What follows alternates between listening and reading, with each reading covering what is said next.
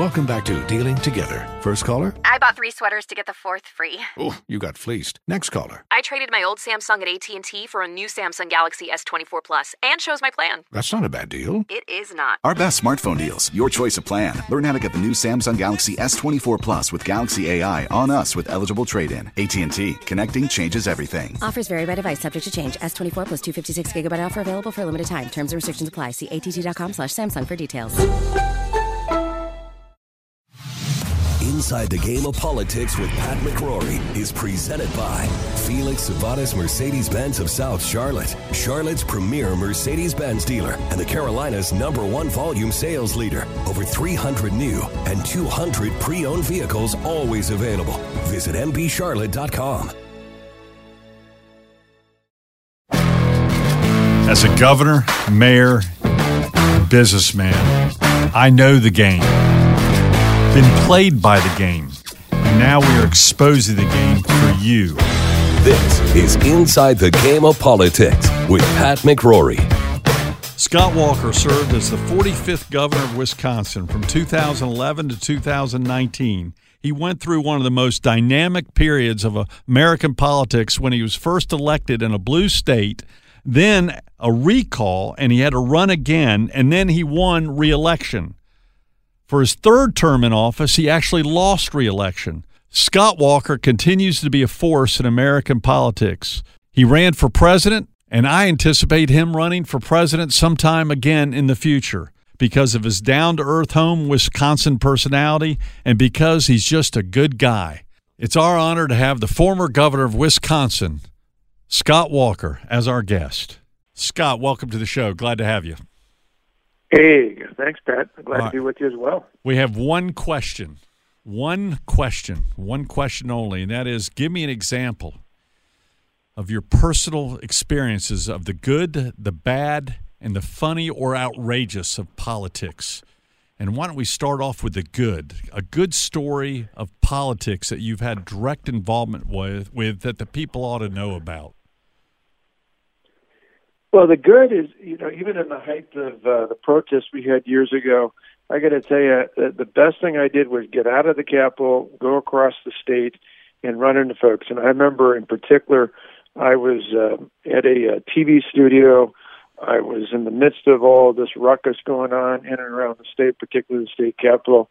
And the woman who was the uh, the floor director for the news that morning knelt down and she was helping me put the mic on. And she said, "Governor, I just want to let you know, every night me and my daughters get on our knees and we say our prayers, and you're at the top of our list." And it was just a vivid reminder to me about how good people are. And despite what else is happening on, there were people praying for us, which made all the difference in the world. Wow. You know, kind of describe what the environment was because people forget, forget very fast what actually was happening in Wisconsin, where you had thousands upon thousands of protesters uh, going after you, your family, other state representatives right there on the streets of Madison, Wisconsin, inside the Capitol building, disrupting things. What was it like for you, your family, and your staff? Because I went through something similar at a different degree during my four years as governor, but no one knows what it's like until you do it. And where did you get your support? Well, you, you're, you're right. It, it was wild. At uh, at one point, I like to tell people the the Occupy movement didn't start in Wall Street. It started on my street, Madison, Wisconsin, and that's because uh, literally they, they after they eventually lost the battle, they moved on to Wall Street and then around the rest of the country. But we had over over a hundred thousand protesters occupy our capitol. By occupy, I mean they literally moved in and, and didn't leave uh, for day after day, eventually week after week, until a court ordered, and we had to bring police in and change the whole thing. But uh, there were threats not only at the Capitol or protests at the Capitol. There were threats against me. There was protest down in front of our our home, our actual home, not the governor's residence. Uh, my kids, you know, were targeted on Facebook. They were still in high school, a public school at the time. The lawmakers had threats against them. I had death threats. uh, You know, boy, it seemed like a mile high in terms of threats against me and the family. But what you know made us prevail through all this is exactly the kind of stories I mentioned. Whether it was that woman at the TV station, or I still remember a big old burly guy coming off of a piece of equipment at a manufacturing plant we were touring, and he just said, he put his finger in my chest, and I thought, "Oh man, here it comes." Did And you have? him saying the same thing? Hey, we pray for you. Well, did you? By the way, during that time, did you have any friends that you just went, man, I couldn't have made it without you? And then probably, did you have any friends that went, you never heard from them again because they were scared? But did certain friends just say, "What can I do to help you"? Ab- absolutely. In fact, one of the best pieces of advice is I give to new office holders, particularly governors, is don't forget who your friends were before you became governor. They may be the only ones you have left when you're done. And thankfully, we had plenty after. But uh, but the fact of the matter was, there were there were five other couples. All our kids met when we were in junior kindergarten, and those folks kept us grounded. And in the midst of all this, they were friends no matter what. And two of them were teachers, so that was even more impressive because Wow. They got it at school. One of them actually said that uh, once she went into school and all the other teachers in the teachers' lounge stood up and turned their backs on her. And uh, that was the kind of pressure even our friends got. But they were our friends first, and that helped us through it all. What about the bad of politics? Give me an example of uh, the bad in politics that you've personally had to deal with. And because you have so many experiences, governor, as an executive in Milwaukee, as a presidential candidate, where you could probably tell stories forever. Uh, but tell me about the bad in politics. Any specific example that people might not know about? Yeah. Well, it's interesting. People hear about the protests at the Capitol, but they didn't know about all the other things we went to, and and that people were just downright disruptive. I mean, I think that's an interesting uh, story today in the Wall Street Journal with a poll they did about how social media was supposed to bring us together, and in mar- large margins, people think it's it's more disruptive. And this is a good example where we saw it early on. People would say, "Oh, uh, I remember specifically, I was going to be at a the opening of a new visitor center coming into Wisconsin from the state of Illinois. It was going to be a great thing. It had been closed during my predecessor. We were there, and we got there. They had put out on on Facebook and Twitter and other sources that we were there, and all these protesters came and just took over the uh, the welcome center, and you literally couldn't hear a thing. And, and to the credit, even the one of the local lawmakers who happened to be a Democrat said, "Hey, governor deserves to be heard." And instead of agreeing with him, they turned on him as well. And it was just an example. I think, unfortunately, we see it across America now uh, of where you know people who disagree with people, instead of just you know having a peaceful protest or giving an alternative, now just want to shut the opposition down. And we saw it time and time and time again. Good news was we were unintimidated. We didn't back down. We did what we said we were going to do, and the state's better off because of it. You know, uh, I had to deal with a lot of those things where I, I, I had a tough time even putting things on my public calendar because I'd go to good, worthwhile Exactly. events and I'd have people yelling, shame on you, shame on you, shame on you. And there's nothing you could do about it because the cameras would just, it, it was all directed toward the cameras where they were trying to get a reaction from you. And it, I saw you go through it and I was trying to use you as a role model. How, how did Scott Walker handle it? because you were one of the first politicians to handle this well coordinated events that was meant for TV where people would literally try to get a reaction from the candidates. And it, Well, that's exactly right. Everywhere we go, they'd have people videotaping us. That's why I always laugh saying, uh, if anyone doubts uh, we've been under any scrutiny, we, we got more scrutiny than anyone else, and you know it because you lived it not long after that uh, at a similar pace. But they would have cameras out, videos out, um, whether you were in a parade, in an event, just speaking. I, I had it the 100th anniversary of one of our two-year technical colleges. I probably the worst, and, and this is what I would say would be the the ugliest of all this. Uh, so good, bad, and ugly. Uh, the, the ugly part of it was the worst, and where I think it kind of turned the tide. And I was glad I acted the the way you talked about the wanting to act, and that was where outside of the Capitol, every year we have. I've been involved for 20 plus years. Law enforcement does a run for the Special Olympics in our state. I'm assuming they do in other states as well. And I was out there first year as governor. I've been there for years before that doing this. And as the Special Olympic athletes out there, as all the men and women oh my from law enforcement were out there, the protesters came out, and for who knows why, but the protesters that day were dressed like zombies. Oh, And so they got between me and the Special Olympic athletes. And that was the ugly. The good part of it was I just kept talking to the athletes. I'd become so used to this. I didn't I just ignored it and the athletes didn't know what was going on.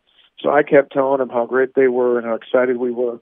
In the end, it got captured on the news, and because it was Special Olympics, people in the state started to realize, hey, we, we don't act like this. This, Right. this is not how you act when you have a disagreement, and that's when the tide started to turn. Wow. I wish, you know, I had the same thing happen. My wife did a pet adoption for pets that were abused in shelters Oh, yeah. on, on the grounds of the governor's mansion. And here we had all these little kids petting the pets, and, and the protesters were out there blowing uh, air horns and yelling Oh, yeah. shame and scaring the animals. And my wife turned to me and she said, That's it for me. I'm out of here. she was so mad. And she said, You know, here I'm trying to do good. And, you know, it is tough on the family when things like that are being done because, you know, as you know, your spouse and my spouse were volunteers in our efforts to uh, run for political office and to hold office. Well, that's exactly right. I mean, we had, you know, Tonette would, uh, she'd hear about the threats against her kids or God help us. There was actually one threat that one of our security details showed me that actually somebody said, directed at me saying they were going to gut my wife like a deer. It was just unbelievable, uh, just how far out there people were at. Wow, that's Again, the good news was people reacted the opposite way. They said enough is enough Wow. put an end it. That's called eviscerate. Their first goal for me, they put out posters saying we're going to eviscerate Pat McCrory, and I looked it up, and eviscerate meant take the guts out. So that must Yeah. be part of the uh, um, language that the radicals are now using. Let's end it on a positive note. You and I have had many funny or outrageous things that we've been involved in in politics. What's a funny or outrageous example of something that you, you incurred while while in politics, whether it be a presidential candidate or governor of Wisconsin? Yeah. Well, this one was particularly funny. It was not long after we had succeeded in the uh, in getting our reforms through, despite all the protests, and, and moved on to Washington, and or excuse me, moved on to Wall Street, I should say. And I happened to be in New York City. I was doing a, a an editorial board interview and doing some stories about what we'd done because they were starting to target us for a recall. And I uh, got out of a truck in downtown Manhattan and uh, was going into uh, to one of these meetings. And across the street, about a half block down, a, a guy yells, "Hey, Governor Walker!" And of course, I'm a Midwestern guy. I, I turned and waved and I said hi to him. And the guy goes, "You suck." He said, "You you are scum of the earth. I went to Madison to protest you. I hate you."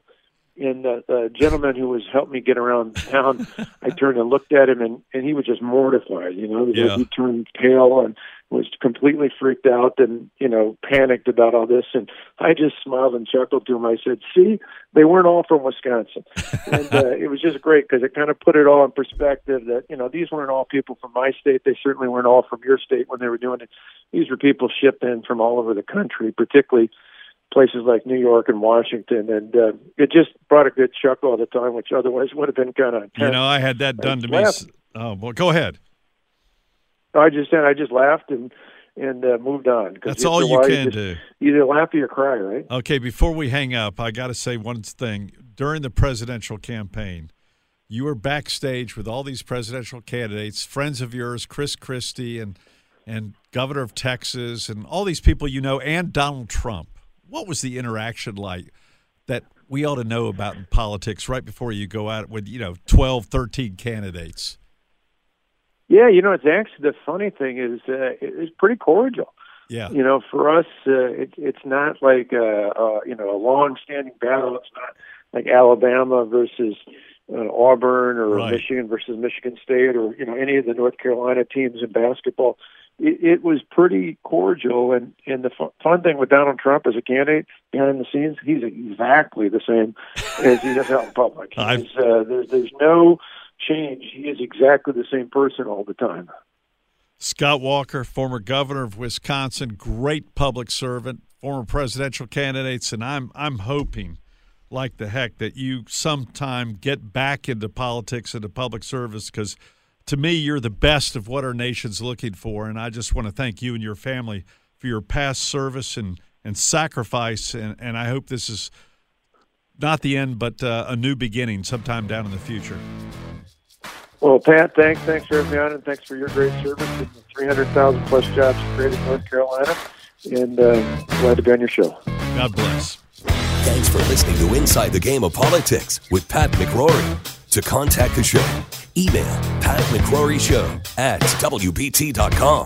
You can hear more from Pat every weekday morning from 8 to 10 on News Talk 1110 and 99.3 WBT or at WBTOnRadio.com. Monday, it's a new episode of All Rise, the legal drama where one judge is shaking up the system. When I take the bench, I'm taking a vow to fight for justice. One case at a time. Your Honor. We're going to trial. Simone Missick is Judge Lola Carmichael. Up on that bench. Everything is different. A new episode of All Rise. Freedom is at stake. It's important. Followed by a new episode of Bull, Monday at 9, 8 central on CBS.